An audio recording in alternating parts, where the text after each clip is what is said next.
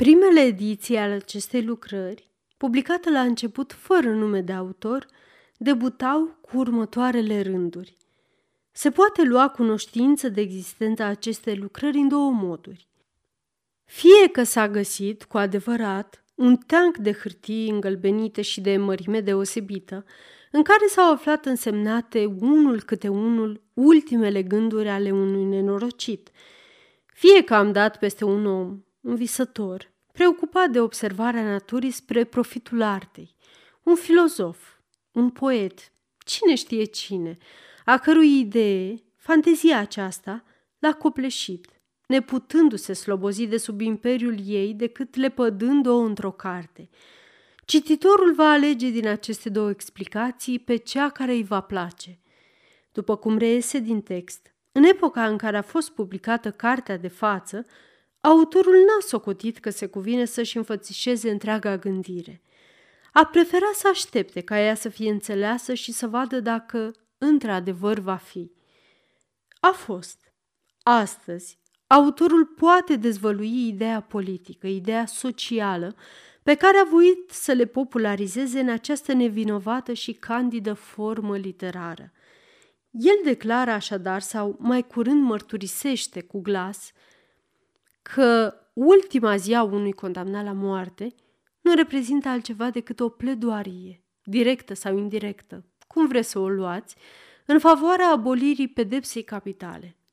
Lucrul anume pe care a intenționat să-l facă, tot ce ar dori ca posteritatea să întrevadă în opera sa, dacă s-ar întâmpla să fie interesată de ceva atât de mărunt, nu este apărarea particulară, totdeauna lesnicioasă, totdeauna tranzitorie, a cutărui ori cutărui criminal, a cutărui ori cutărui acuzat, ales dintre alții. Este vorba de pledoaria generală și permanentă în favoarea tuturor acuzaților de azi și de mâine. Este articolul cel mai de seamă din dreptul umanității, invocat și pledat cu glas răspicat în fața societății, ce reprezintă Marea Curte de Casație. Este scopul suprem al respingerii lui abhorescere a sanguine, accepta pentru totdeauna încă dinaintea judecării tuturor proceselor criminale. Este întrebarea sumbră și fatală ce palpită în taină, în adâncul tuturor proceselor capitale sub întreitul patos al retoricii însângerate, sub care o ascund slujbașii regelui. Este problema vieții și a morții, dezgolită, despovărată de toate întortochelile sonore ale parchetului, adusă cu brutalitate la lumina zilei și așezată chiar acolo unde se cade să fie văzută. Acolo unde se află cu adevărat, în mediul său autentic, cumplit, nu la tribunal, ci pe eșafod, nu în fața judecătorului, ci a călăului. Iată care a fost intenția autorului. Dacă viitorul i-ar atribui într-o bună zi gloria de a fi făcut-o, ceea ce nu se încumetă să nădăjduiască, altă coroană nu își dorește. Autorul declară deci repetat că se află, în numele tuturor acuzaților cu putință, inocenți sau vinovați, în fața tuturor curților, pretoriilor, juriilor, justițiilor. Această carte se adresează oricui ar judeca, iar pentru ca pledoaria să fie tot atât de vastă după cum îi este cauza, a trebuit. Și acesta este motivul pentru care ultima zi a unui condamnat este alcătuită astfel să elimine de pretutindeni, din subiect, contingent, accidentul, specificul, specialul, relativul, modificabilul, episodul, anecdota, evenimentul, numele propriu, și să se mărginească, dacă aceasta înseamnă a te mărgini, numai la a pleda cauza unui condamnat oarecare, executat într-o zi oarecare pentru o crimă oarecare. E fericit dacă, fără acordul altei unelte decât aceea a gândirii sale, a pătruns atât de adânc încât a făcut să sângereze o inimă sub acel oes triplex al magistratului, E fericit dacă a izbutit să-i facă demn de milă pe cei ce se cred drepți. E fericit dacă, tot scormonind în judecător, a izbutit câteodată să redescopere omul. Cu 3 ani în urmă, când a apărut această carte, câtorva persoane le-a trecut prin minte să o conteste autorului. Unii au presupus că este o carte englezească, alții americană. Ciudata manie să cauți la 1000 de leghe originile lucrurilor și să faci să izvorască din același loc cu Nilul pârâul ce spală undița ta. Din păcate, nu se află aici nici vreo carte englezească, nici una americană, nici una chinezească. Ideea ultimei zile a unui condamnat la moarte nu este luată din nicio carte. Autorul nu obișnuiește să-și caute ideile atât de departe, ci acolo, de unde le-ați fi putut afla cu toții, unde le-ați și aflat, poate. Cine n-a trăit în duhul său sau n-a visat la ultima zi a unui condamnat la moarte? Adică pe șleau, din viața publică, din Place de Greve. Trecând pe acolo, într-o bună zi, a ridicat această idee fatală ce se zbătea într-o baltă de sânge sub cioturile înroșite ale ghilotinei.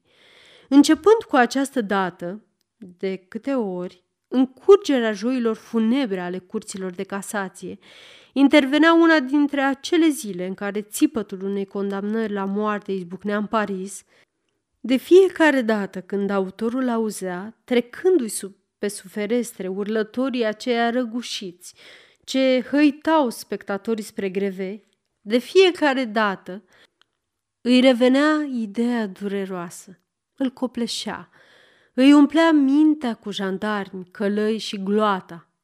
Explica, ceas de ceas, ultimele suferințe ale nenorocitului ce agoniza. În această clipă se mărturisește, în această clipă este tuns, în această clipă îi se leagă mâinile. Era somat, el, biet poet, să spună toate acestea societății care își vede de afacerile ei, în timp ce lucrul acela monstruos este săvârșit.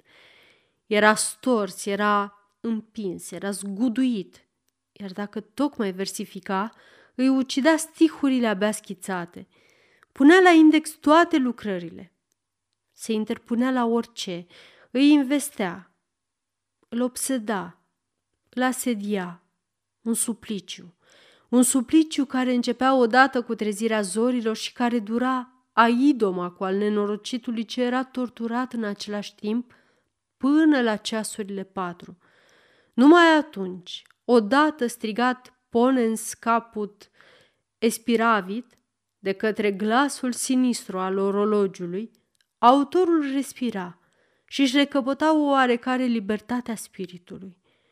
Și într-o bună zi, în sfârșit, era, după cum își amintește, a doua zi după executarea lui Ulbach, început să scrie această carte. De atunci se simte slobozit. Când fu comisă una dintre aceste crime publice numite execuții judiciare, conștiința sa îi spuse că nu mai era solidar. Nu s-a mai simțit stropi pe frunte de picătura aceea de sânge, țâșnită din greve pe capul tuturor membrilor comunității sociale. Totuși, aceasta nu era destul. A-ți spăla mâinile este bine. A împiedica sângele să curgă ar fi și mai bine. Și nici că ar putea exista un scop mai înalt, mai sfânt, mai august decât acesta, să participe la abolirea pedepsei cu moartea. Într-adevăr, autorul participă din adâncul inimii la dorințele și eforturile oamenilor generoși, ai tuturor națiunilor ce conlucrează de mulți ani la dărmarea copacului spânzurătorii, singurul copac pe care revoluțiile nu îl dezrădăcinaseră. El, cel fără de vlagă, sosește la rândul său să pună umărul și să adâncească tăietura pe care a făcut-o Becaria cu 70 de ani în urmă, în bătrâna spânzurătoare înălțată de atâtea secole deasupra creștinătății. Tocmai spuneam că eșafodul este singurul edificiu pe care revoluțiile nu îl dărâmă. Într-adevăr, rare ori se întâmplă ca revoluțiile să rămână sobre în privința sângelui omenesc, și deoarece apar pentru a curăți de mortăciuni, pentru a tăia crengile uscate ale societății. Pedepsa cu moartea este una dintre uneltele pe care greu se pot obișnui să o lepede. Vom mărturisi totuși că, dacă a fost vreo revoluție care să ne pară demnă și în stare să suprime pedepsa cu moartea, apoi aceasta a fost revoluția din iulie.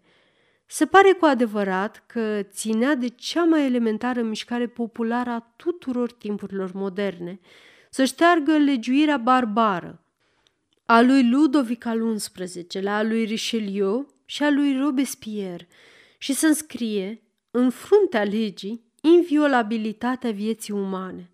Se gândea ca anul 1830 să sfărâme satirului 93. O clipă am nădăjduit. În august 1830 plutea atâta generozitate în aer, un duh atât de blând și de civilizat se lega în mase. Simțea inima înflorind la apropierea unui viitor frumos, încât ni se părea că pedepsa cu moartea este abolită de drept, dintr-o singură lovitură, printr-o consimțire tacită și unanimă, așa cum se întâmplase cu celelalte lucruri rele ce ne stingeriseră. Poporul aprinsese un foc al veseliei cu zdrențele vechiului regim. Aceasta reprezenta zdreanța însângerată. O credeam în maldăr. Am crezut-o arsă ca și celelalte.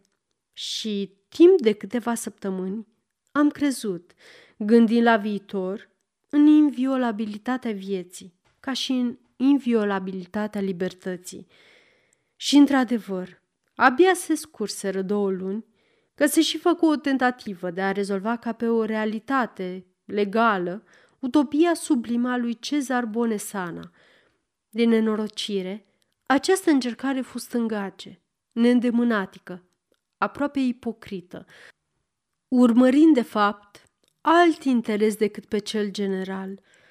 Oricine își amintește că în octombrie 1830, la câteva zile după ce fu înlăturată prin ordinul de zi propunerea înmormântării lui Napoleon Suporană, întreaga cameră se puse pe plâns și pe boncăluit.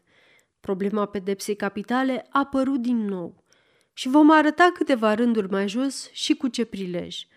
Măruntaile legislatorilor părură cutreierate de o subită și minunată mizericordie. Joaca era de-a cine să vorbească, de-a cine să geamă, de-a cine să ridice mâinile spre cer. Pedapsa cu moartea, Doamne Dumnezeule, ce oroare! Cutare bătrân procuror general, încărunțit în roba roșie, care toată viața mâncase pâine muiată în sângele rechizitorilor, își compuse pe dată o mutră jalnică și atestă pe zei că este indignat de ghilotină. Timp de 2 zile, tribuna nu se despovără de cațavencii geluitori și a fost un plâns, o miriologie, un concert de psalmi legubri, un superb Flumina Babilonis, un Strabat Mater Dolorosa, o mare simfonie în ut, cu coruri, executată de orchestra asta întreagă de oratori ce garnisesc primele bănci ale camerei și scot sunete atât de frumoase la zile mari. Cutărică veni cu basul său, cutărel cu falsetul. Nu lipsea niciunul. Nici că se poate ceva mai patetic ori mai plin de jale. Ședința de noapte îndeosebe a fost tandră, paternă și sfâșietoare, ca un act al 5-lea de la șosea. Bunul public, care nu înțelegea nimic, avea ochii plini de lacrimi. Despre ce era vorba? Să fie suprimată pedepsa cu moartea? Da și nu. Iată faptele. 4 oameni de lume. 4 oameni ca lumea, dintre acei oameni pe care se poate să-i fi întâlnit prin saloane și cu care se poate să fi schimbat o vorbă, 2 de politețe. 4 bărbați, spuneam, au încercat în alte cercuri politice una dintre acele lovituri îndrăznețe pe care Bacon le numește crime și Machiavelli întreprinderi. Ori, crimă sau întreprindere, legea, la fel de brutală cu toți, le pedepsește cu moartea. Cei 4 nenorociți la asta ajunseseră. arestați, deținuți ai legii, păziți de 300 de cocari de tricolore sub frumoasele ogive de la Vincennes. Ce se poate face și cum să se facă? Pricepeți că nu este cu putință să trimiteți la greve legați în chip mărșav, cu funii groase, într-o căruță, spate în spate, cu acel funcționar pe care nu se face nici măcar să-l numim. 4 bărbați ca dumneavoastră și ca mine, 4 oameni de lume, măcar de-ar fi existat o ghilotină din lemn de acaju. Păi, nimic altceva decât să abolim pedeapsa cu moartea. Și camera se pune pe treabă. Băgați de seamă, domnilor, că ieri încă socoteați această abolire drept o utopie, o teorie, un vis, o nebunie, poezie. Băgați de seamă că nu este pentru întâia oară când se încearcă să vi se atragă atenția asupra căruței, asupra funilor groase, asupra oribilei mașinării roșii și că este ciudat cum această unealtă hidoasă vă sare în ochi, așa, deodată. Ba chiar așa este, nu din pricina voastră, oameni din popor, sub primă pedeapsa capitală, ci din pricina noastră, deputați, ce putem deveni miniștri. Nu vrem ca mașina lui Gilotin să muște din clasele suspuse. Cu atât mai bine dacă asta convine tuturora. Noi însă ne-am gândit la voi. Ucalegon arde. Să stingem focul. De grabă, lichidați călăul, bifați codul.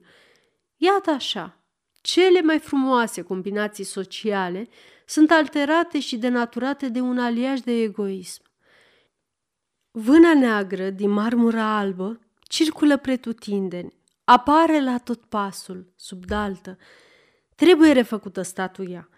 Bineînțeles că nu este cazul să o declarăm aici. Nu suntem dintre aceia care au cerut capul celor 4 miniștri. Odată arestați acești nenorociți, mânia indignată pe care ne-a inspirat-o atentatul lor s-a preschimbat, ca la toți oamenii, într-o milă nesfârșită.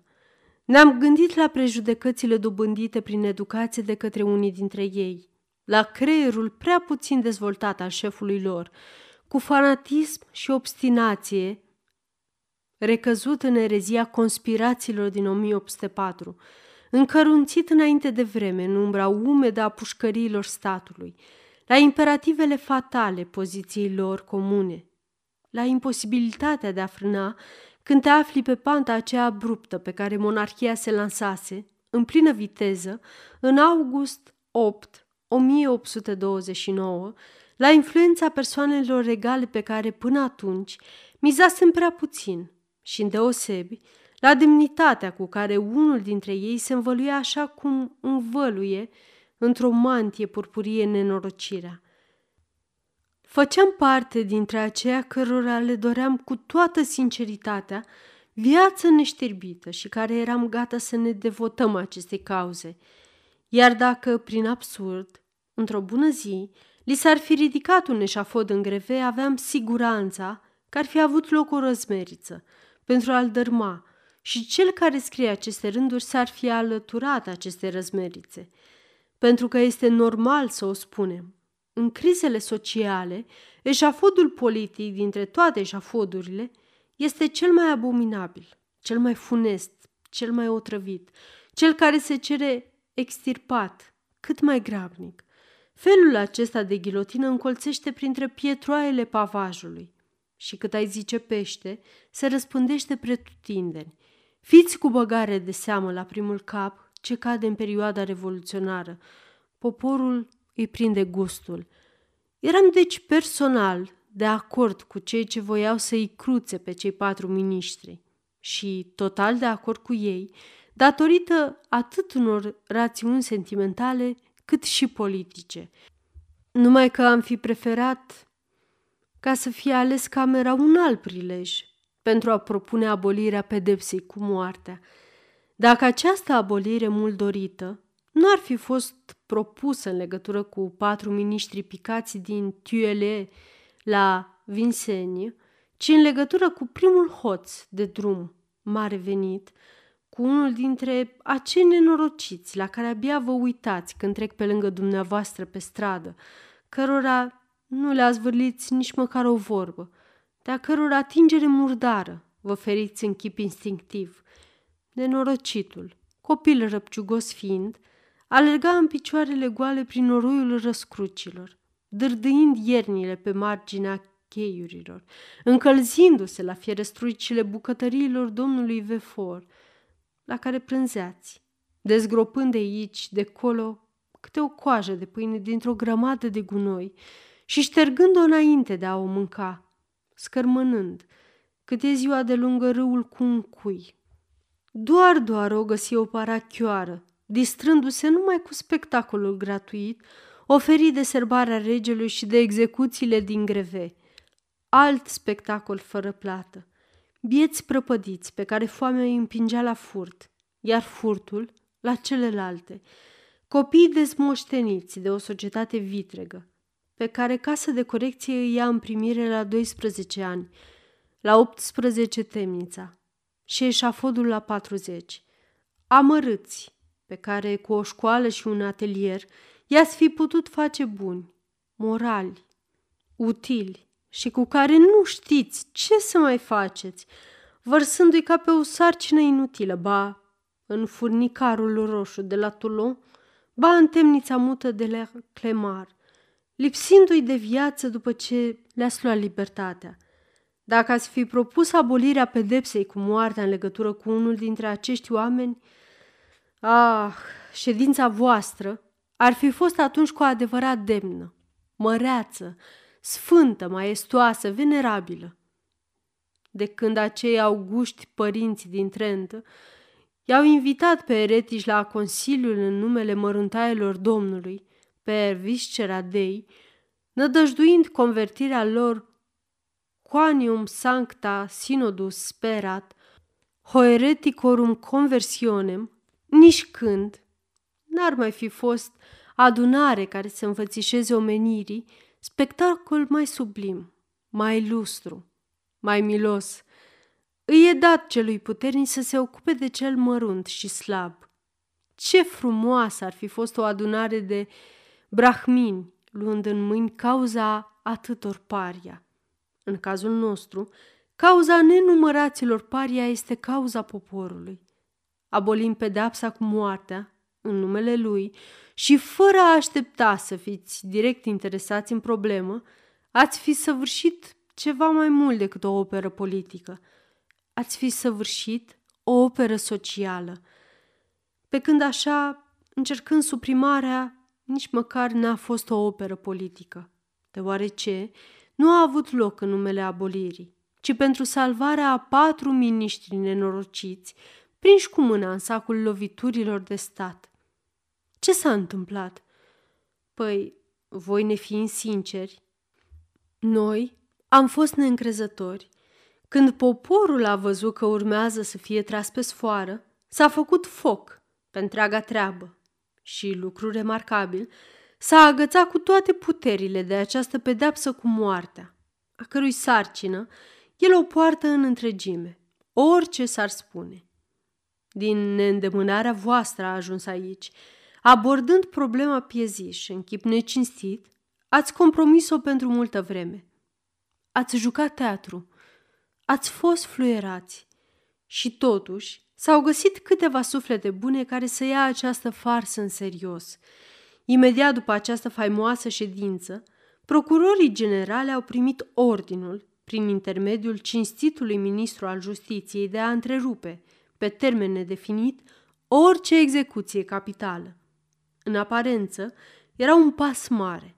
Adversarii pedepsei cu moartea respirară ușurați, dar iluzia a avut viață scurtă. Procesul miniștrilor se isprăvi. Nu știu ce condamnare a fost pronunțată. Cele 4 vieți fură cruțate. Ham fu ales drept cale de mijloc între moarte și libertate. Terminându-se cu aceste aranjamente, spiritele oamenilor de stat de la conducere înlăturară teama și odată cu teama pieri și umanitatea. Nici nu mai fu vorbă de abolirea pedepsei cu moartea. Și de îndată ce nu mai fu necesară, utopia redeveni utopie.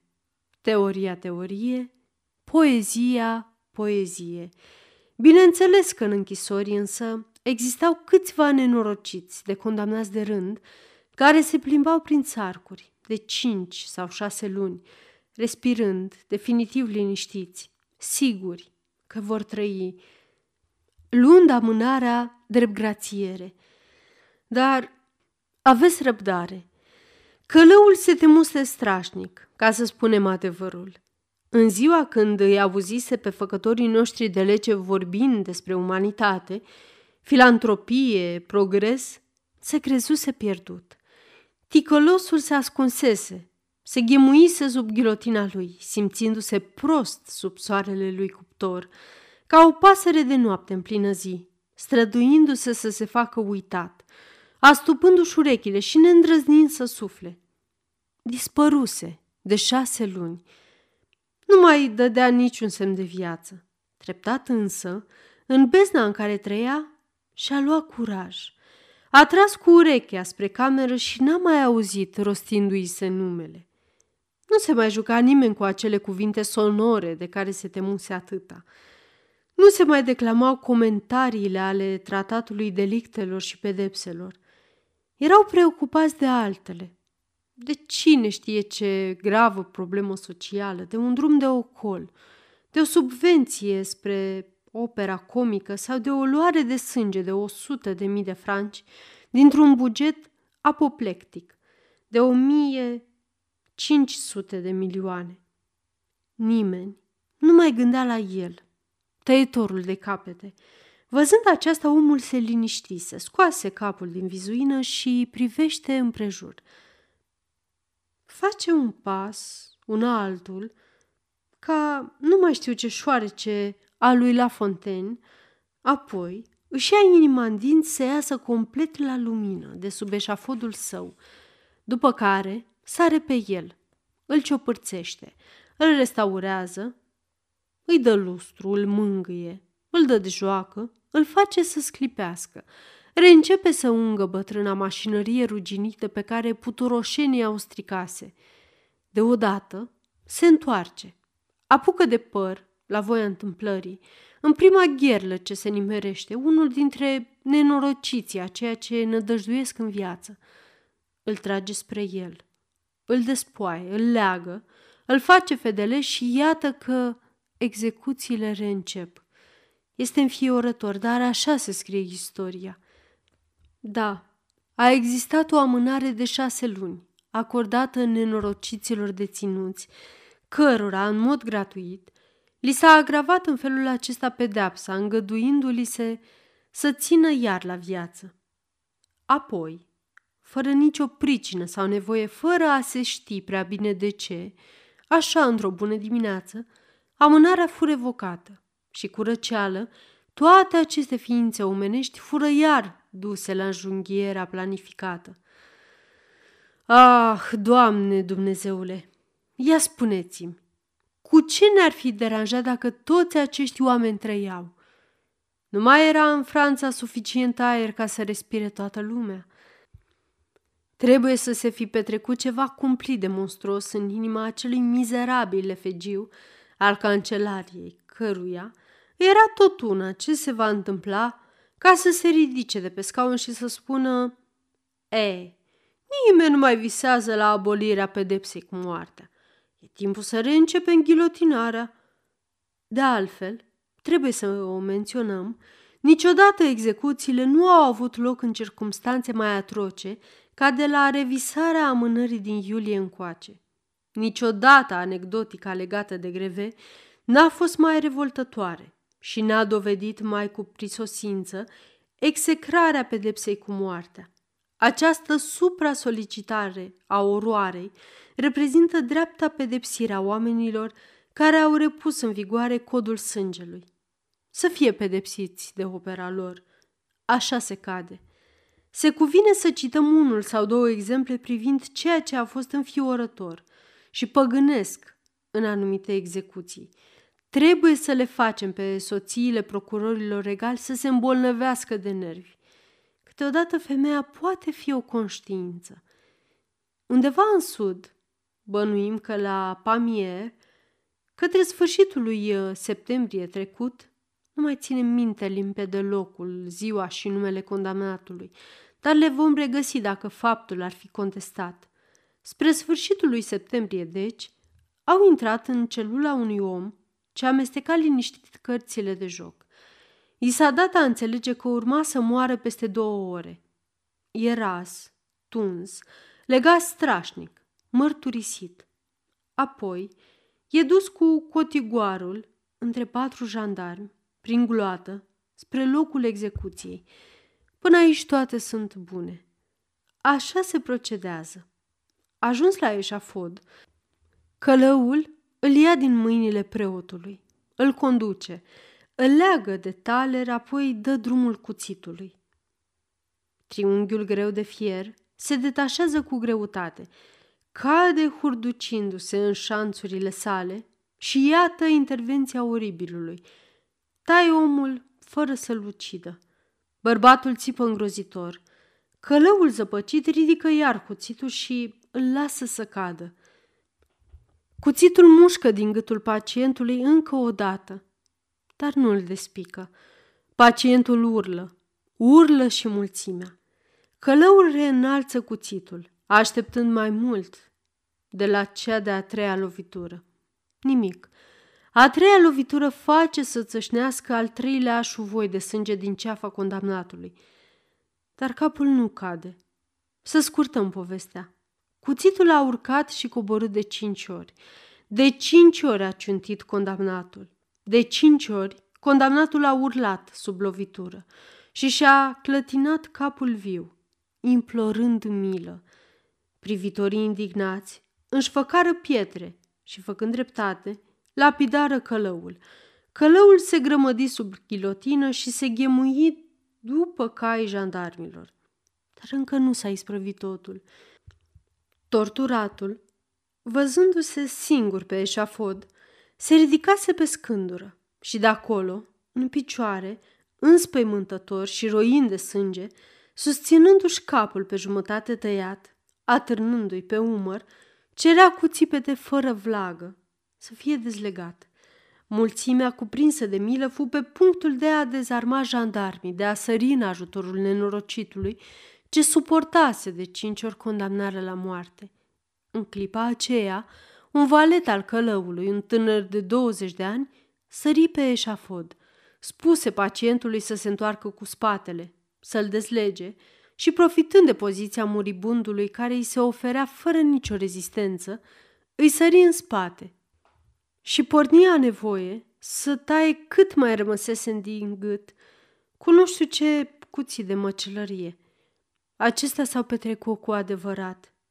Au fost văzute. Da, conform legii, un judecător trebuie să asiste la această execuție. Cu un singur semn ar fi putut opri totul. Ce făcu oare în fundul trăsăturii sale omul acela în timp ce un alt om era masacrat? Ce făcea pedepsitorul acela de asasin în timp ce era săvârșit un asasinat în plină zi, sub botul cailor lui, sub geamătul trăsulii sale? Și judecătorul nu a fost judecat și călăul nu a fost judecat și niciun tribunal nu a închetat această monstruoasă exterminare a tuturor legilor existenței în persoana sacră a unei creaturi a Domnului. În secolul al XVII-lea, în epoca barbariei codului criminal, sub Richelieu, sub Christophe Fauché, când domnul de Chalet fu executat în fața bofaiului din Nantes de către un ostaș neîndemânatic care, în locul unei singure lovituri de spadă, îi dădu 34 de lovituri cu o teslă de dogar, asta cel puțin părul Parlamentului Parisului neconform procedurilor. A avut loc o anchetă și un proces. Și dacă Richelieu nu fu pedepsit, dacă Christophe Fauché nu fu pedepsit, ostașul a fost. Nedreptate cu siguranță, dar în adâncul căreia se află o fărâmă de dreptate. Pe când, în cazul nostru, nimic. Treaba a fost făcută după iulie, într-o epocă a progresismului cu moravuri blânde. La un an după celebra lamentare a Camerei, pe marginea pedepsei cu moartea. Ei da, fapta a trecut nebăgată în seamă. Jurnalele Parisului au publicat-o ca pe o anecdotă. Nimeni nu a fost îngrijorat. S-a aflat numai că ghilotina fusese dislocată expres de către cineva care voise să dăuneze executorului. Un valet al călăului, izgonit de stăpânul său, făcuse această poznă ca să se răzbune. Fusese numai o glumă. Să trecem mai departe. Acum 3 luni, la Dijon, a fost dusă la supliciu o femeie. O femeie! Și de data aceasta acuțitul doctorului Gilotin și-a făcut serviciul la Napoda. Capul n-a fost complet tăiat. Atunci, valeții călăului s-au înhămat la picioarele femeii și cu toate urletele nenorocitei, tot trăgând și împingând, i-au separat capul de trup printr-o smulgere. La Paris ne-am reîntors pe vremea execuțiilor secrete. Deoarece nu mai îndrăznim să decapităm în greve, începând cu luna iulie, deoarece ne temeam, deoarece suntem lași, iată ce facem. Am luat, nu de mult, un bărbat, un condamnat la moarte, unul numit de Sandrie, cred. L-am vărât într-un fel de coș, tras pe 2 roți, complet închis, zăvorât și lăcătuit. Apoi, cu un jandarm în frunte și unul în urmă, tiptil și fără gloată, am depus pachetul la pustia barieră Saint-Jacques. Era 8 dimineața, abia se luminase. Ajunși acolo, unde se afla o ghilotină proaspăt înălțată, iar drept public vreo câteva zeci de puște adunați pe maldărul de pietre din apropierea neașteptatei mașinării, am scos iute omul din coș și, fără a-i da vreme să-și tragă sufletul, pe furiș, cu viclenie, rușinos, i-am șterpelit capul. Asta se numește act public și solemn al unei înalte justiții. Ridiculizare infamă. Ce înțeleg oare slujbașii regelui prin cuvântul civilizație? Unde am ajuns? Justiția înjosită până la stratageme și șiretlicuri. Legea coborâtă la expediente. Monstruos. Un condamnat la moarte trebuie deci să fie un lucru de temut dacă societatea îi care așa pe furiș? Să fim drepți. Execuția nu a fost pe deplin secretă. Dimineața se vânduse cu strigăte, ca de obicei, comunicatul condamnării la moarte la răscrucile Parisului. Se pare că există oameni care trăiesc datorită acestor vânzări. Auziți? Din clipa unui nefericit.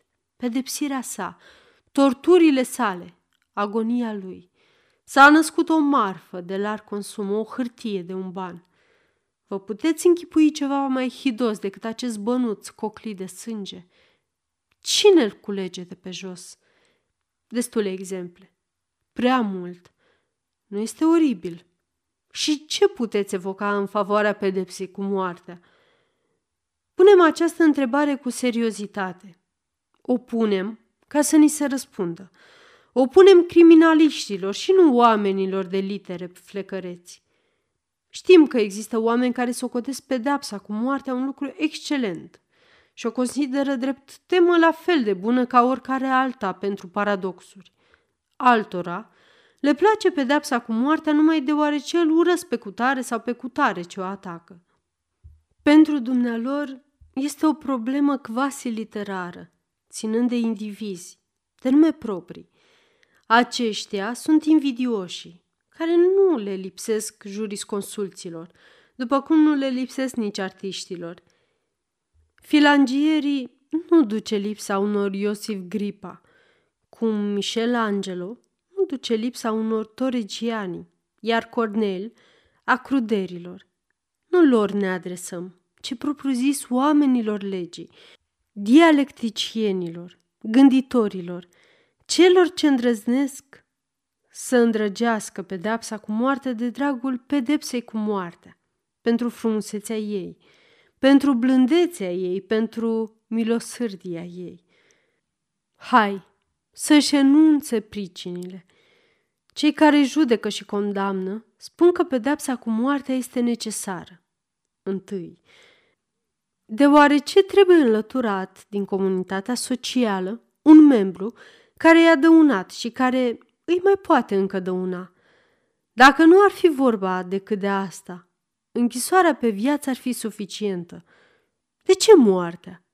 Obiectați că dintr-o închisoare se poate scăpa. Păziți mai bine. Dacă nu credeți în soliditatea barelor de fier, cum îndrăzniți să țineți menajerii? Să nu existe călău unde temnicerul e de ajuns. Dar, reiau ei, e nevoie ca societatea să se răzbune, societatea să pedepsească. Nici una, nici alta. Răzbunarea aparține individului, pedepsirea lui Dumnezeu. Societatea este la mijloc, pedeapsa este deasupra ei, răzbunarea dedesubt. Nici ce este atât de mare, nici ce este atât de mic, nu-i se potrivește. Nu trebuie să pedepsească pentru a se răzbuna. Trebuie să corecteze pentru a ameliora. Preschimbați astfel formula criminaliștilor. O vom înțelege și noi și vom adera la ea. Rămâne al treilea și ultimul motiv propus. Teoria exemplului. Trebuie să dăm exemple. Trebuie să înspăimântăm cu spectacolul destinului ce îi așteaptă pe criminali, pe aceea care a fi ispitiți să-i imite. Iată, aproape textual, eterna frază rostită în variante, mai mult sau mai puțin sonore, de rechizitorii la 500 de parchete din Franța. Ei bine, mai întâi negăm că ar fi vorba de vreun exemplu. Negăm că spectacolul supliciului ar produce efectul scontat. Departe de a lămuri poporul, îl demoralizează și distruge sensibilitatea, deci orice virtute.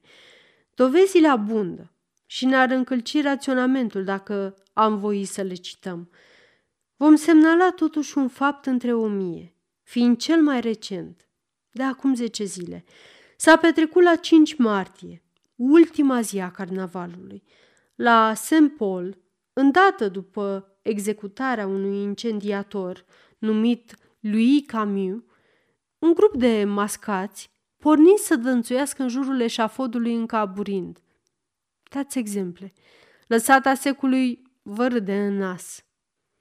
Și dacă, în pofida experienței, țineți totuși la teoria rutinieră a exemplului, atunci redați-ne secolul al XVI-lea. Fiți cu adevărat formidabili. Redați-ne diversitatea torturilor. Fiți cu adevărat formidabili. Redați-ne-l pe Farinaci, redați-ne jurații căznitori, redați-ne spânzurătoarea, roata, rugul, estrapada, tăierea urechilor, tăierea în bucăți, îngroparea de viu, fierberea de viu. Redați-ne la toate răscrucile Parisului ca o simplă prăvălie printre celelalte, teșgheaua hidoasă a călăului necontenit, garnisită cu carne proaspătă.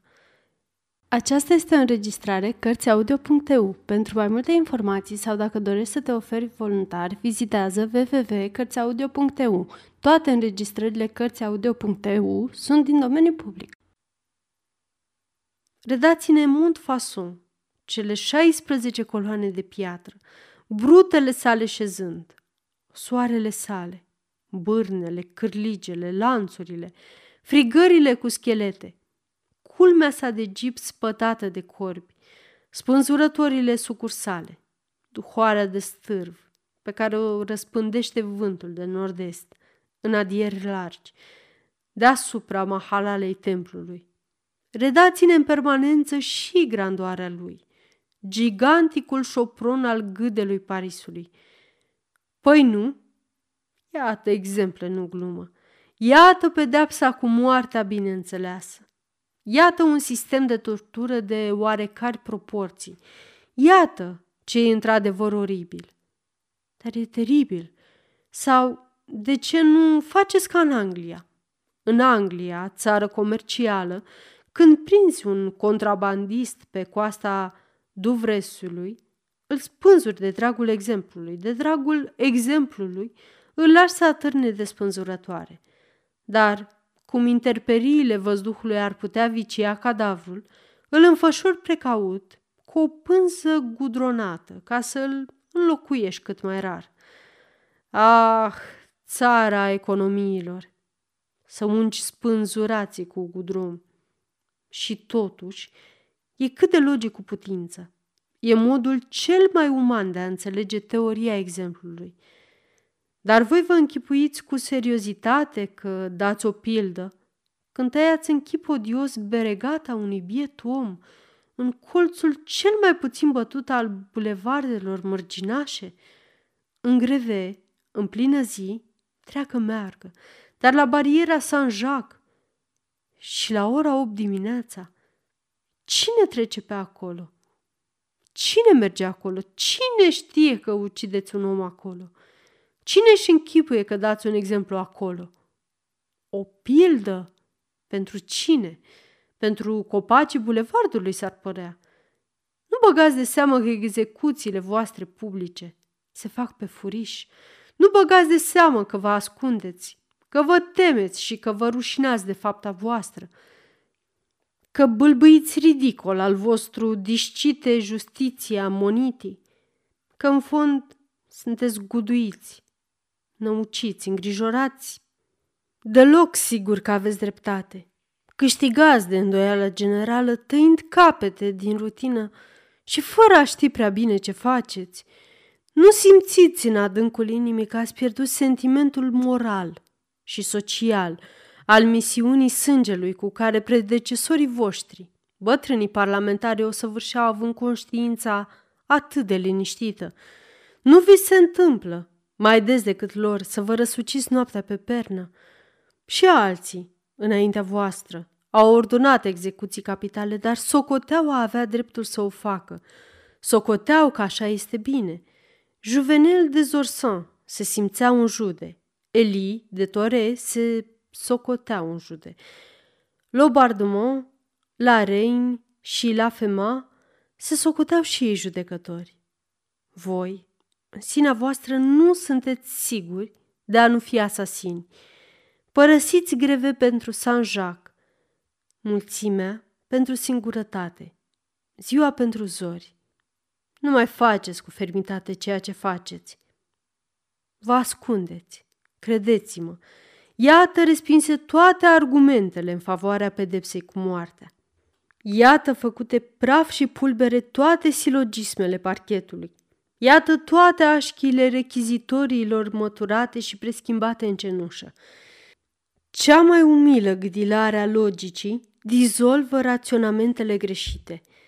Să nu mai vină așadar slujbașii regelui să ne ceară capete, nouă juraților, nouă oamenilor, implorându-ne cu glasul mângâietor în numele societății ce trebuie apărată, în numele vindictei publice ce trebuie asigurată, în numele exemplelor ce trebuie date. Retorică bășici de săpun și neant. Înțepați cu acul aceste hiperbole și se vor desufla. Pe fundul fandoselilor dulcege veți găsi numai împietrirea inimii, cruzime, barbarie, dorință de a-și dovedi zelul, de a-și câștiga onorarile. Tăceți, mandarini! Sub lăbuța catifelată a judecătorului se simte gheara călăului. E greu să-ți închipui cu sânge rece ce înseamnă un procuror regal criminal. E un om care își câștigă viața trimițând pe alții la eșafod. E achizitorul titular pentru piețele greve. De altfel, e un domn cu pretenții de stil și literatură, bun de gură sau crezând cel puțin aceasta, care poate la nevoie recita un vers latin sau două înainte de a mâna la moarte, care se străduiește să aibă efect, care pune în joc amorul său propriu. Ah, mizerie! În ramurile în care alții își dăruiesc viața, în care există modele, tipuri deznădăjduitori de departe, clasici, Belart, așa cum cutare poet îl are pe Rossin și altul pe Boileau. La dezbateri, el înclină spre ghilotină. E rolul lui, e funcția lui. Rechizitorul său e o operă literară, o înflorește cu metafore, o miresmează cu citate. Trebuie să pară auditorilor frumoasă, să placă cucoanelor. Are bagajul său de locuri comune, ce par încă foarte noi în provincie. Are eleganța sa elocință căutărilor sale, rafinamentul său de scriitor. Urăște cuvântul potrivit aproape la fel de tare ca poeții noștri tragici din școala lui De Lille. Să nu vă fie teamă că va spune lucrurilor pe nume. Aș, pentru orice idee a cărei goliciune va revolta, găsește deghizări complete, alcătuite din tot felul de epitete. Îl găsește pe domnul Samson să fie prezentabil. Îmbracă cuțitul în borangic, bascula se estompează, înghesuie coșul roșu într-o perifrază. Nu-ți mai dai seama ce este, e dulceag și decent. Îl puteți închipui stând nopțile la biroul său, elaborând în răgaz cât se pricepe de bine. Cuvântarea ce va înălța un eșafod peste 6 săptămâni, vi-l puteți închipui asudând sânge și apă pentru a prinde capul unui acuzat în lațul articolului cel mai fatal al codului. Vi-l puteți închipui tăind, cu fierăstrăul unei legi prost alcătuite, gâtul unui nenorocit. Băgați de seamă cum face, în lăturile tropilor și ale sinecdocilor, infuzia a 2 sau 3 texte veninoase pentru a extrage din ele, cu mare trudă, moartea unui om. Să nu fie adevărat că, pe când scrie, ține sub masă în întuneric pe semne călăul și că, din când în când, așează pana pentru a-i spune cum face stăpânul cu câinele său: „Hai, fii cu minte, fii cu minte, acum îți primești osul." De altfel, în viața intimă, acest slujbaș al regelui poate fi un om cinstit, un tată bun, un fiu bun, un soț bun, un prieten bun, după cum sună toate epitafurile de la Père-Lachaise. Să nădăjduim că nu este departe ziua în care legea va aboli aceste posturi funebre. Ar trebui ca atmosfera civilizației noastre să fie suficientă ca să uzeze pedepsa cu moartea. Câteodată ești ispitit să crezi că apărătorii pedepsei cu moartea nu au gândit destul la ce înseamnă ea. Dar numai timp de câteva clipe puneți în această balanță o crimă, oricare ar fi ea, și dreptul acesta exorbitant pe care și-l abrogă societatea de a lua ce nu a dat, pedepsa aceasta, cea mai ireparabilă dintre pedepsele ireparabile. Una din două. Fie că omul pe care îl loviți este lipsit de familie, nu are părinți, n-are rădăcini în această lume și în cazul acesta n-a primit nicio educație, nici instrucție. Nimeni nu s-a îngrijit de spiritul său, nimeni nu s-a îngrijit de inima sa. Și atunci, cu ce drept ucideți orfanul acesta nenorocit? Îl pedepsiți deoarece copil s-a târât pe glod, fără tulpină și tutore? Îi imputați cât puteți izolarea în care l-ați părăsit. Nenorocirea sa o preschimbați în crimă. Nimeni nu i-a deschis ochii să știe ce face. Omul acesta este ignorant. Păcatul lui e al sorții sale, nu al lui. Loviți un inocent.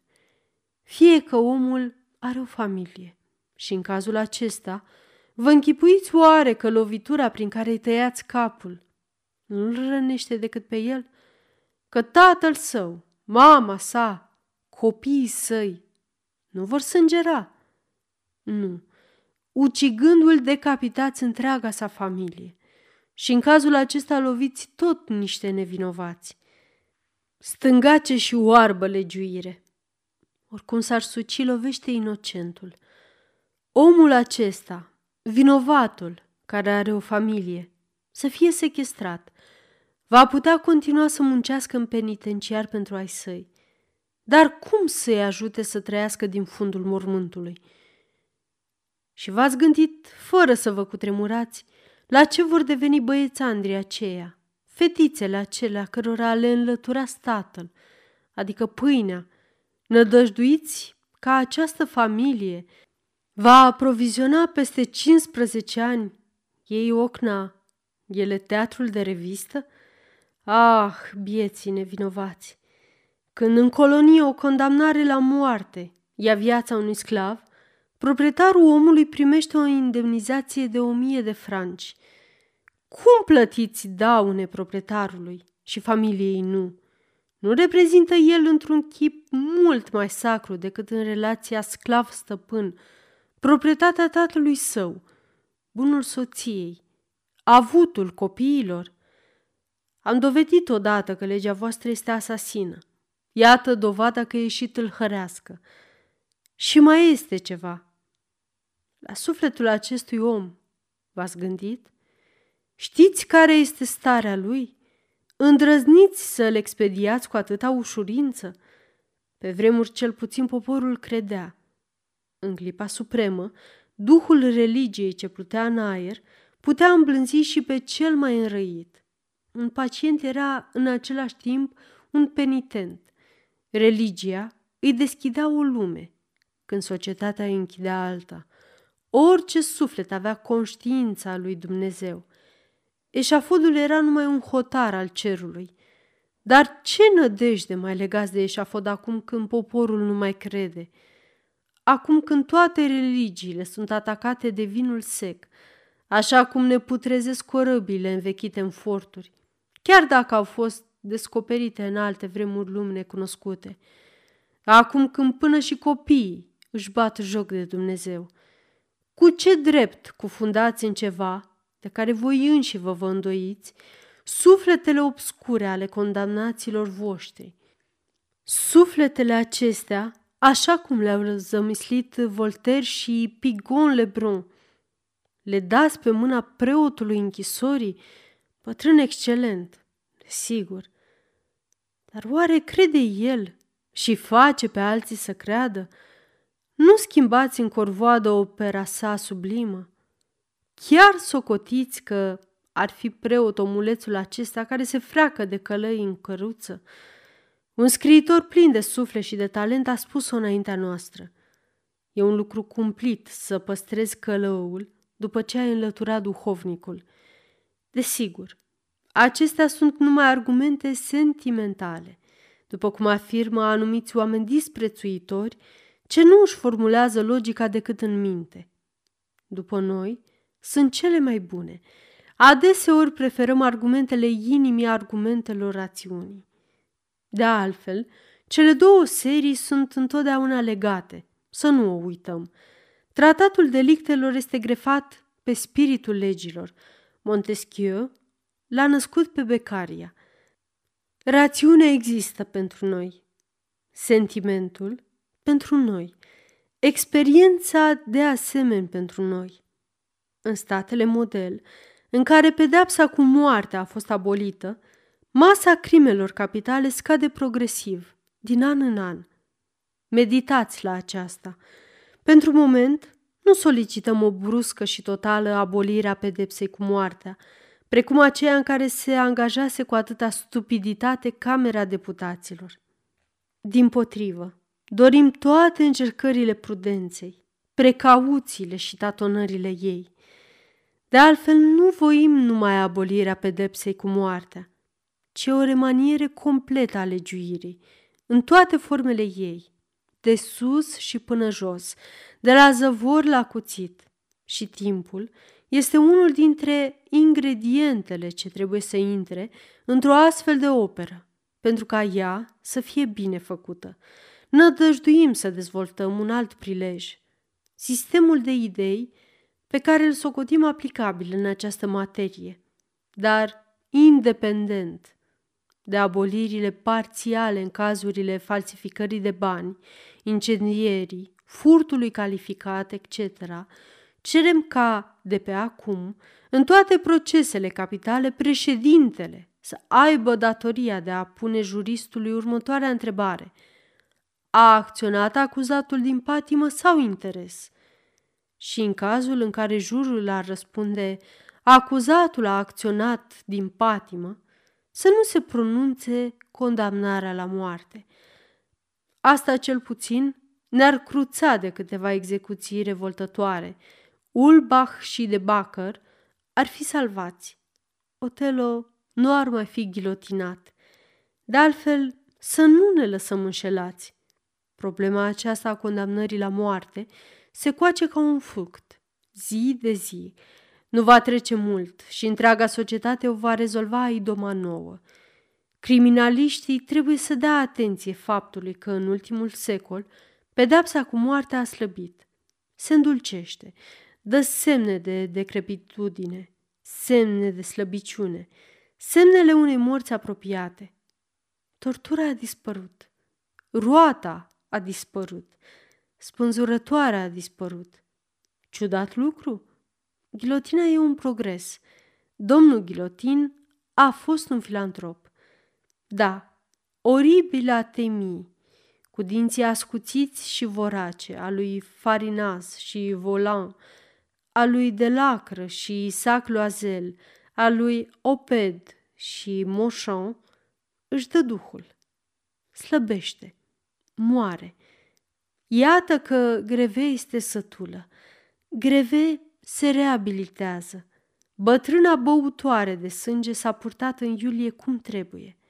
Vrea pe viitor să ducă o viață cinstită și să rămână demnă de ultima sa faptă bună.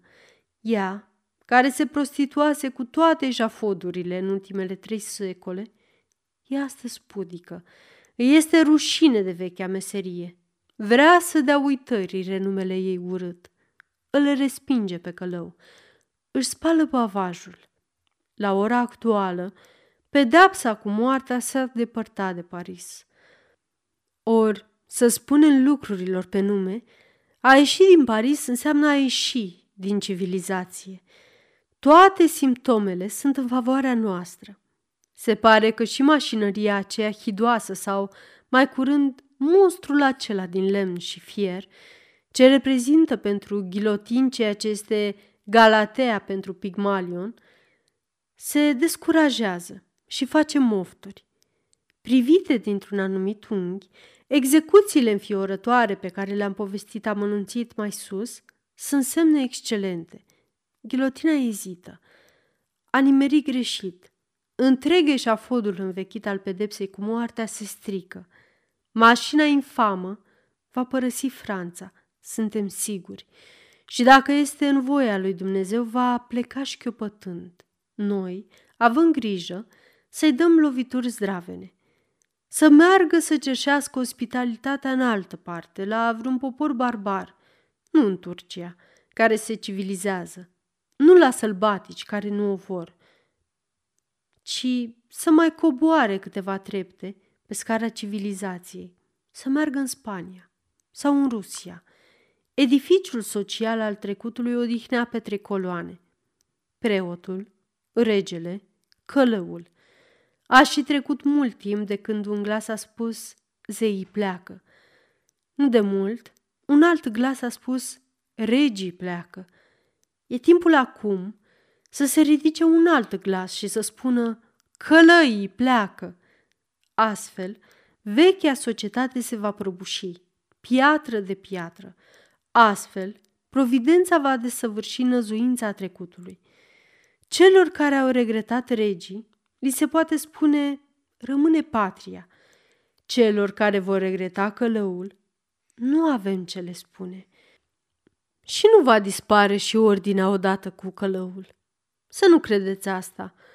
Bolta societății viitoare nu se va prăbuși lipsindu-i această cheie hidoasă. Civilizația nu este altceva decât o serie de transformări succesive. Ce urmează să vedeți? Transformarea legiuirii. Codul, în sfârșit, va fi străluminat de blânda lege a lui Hristos, pătrunzând în el. Crima va fi privită ca o boală și această treabă își va avea medicii săi care îi vor înlocui pe judecătorii voștri, spitalele ei, ce vor lua locul gherlelor voastre.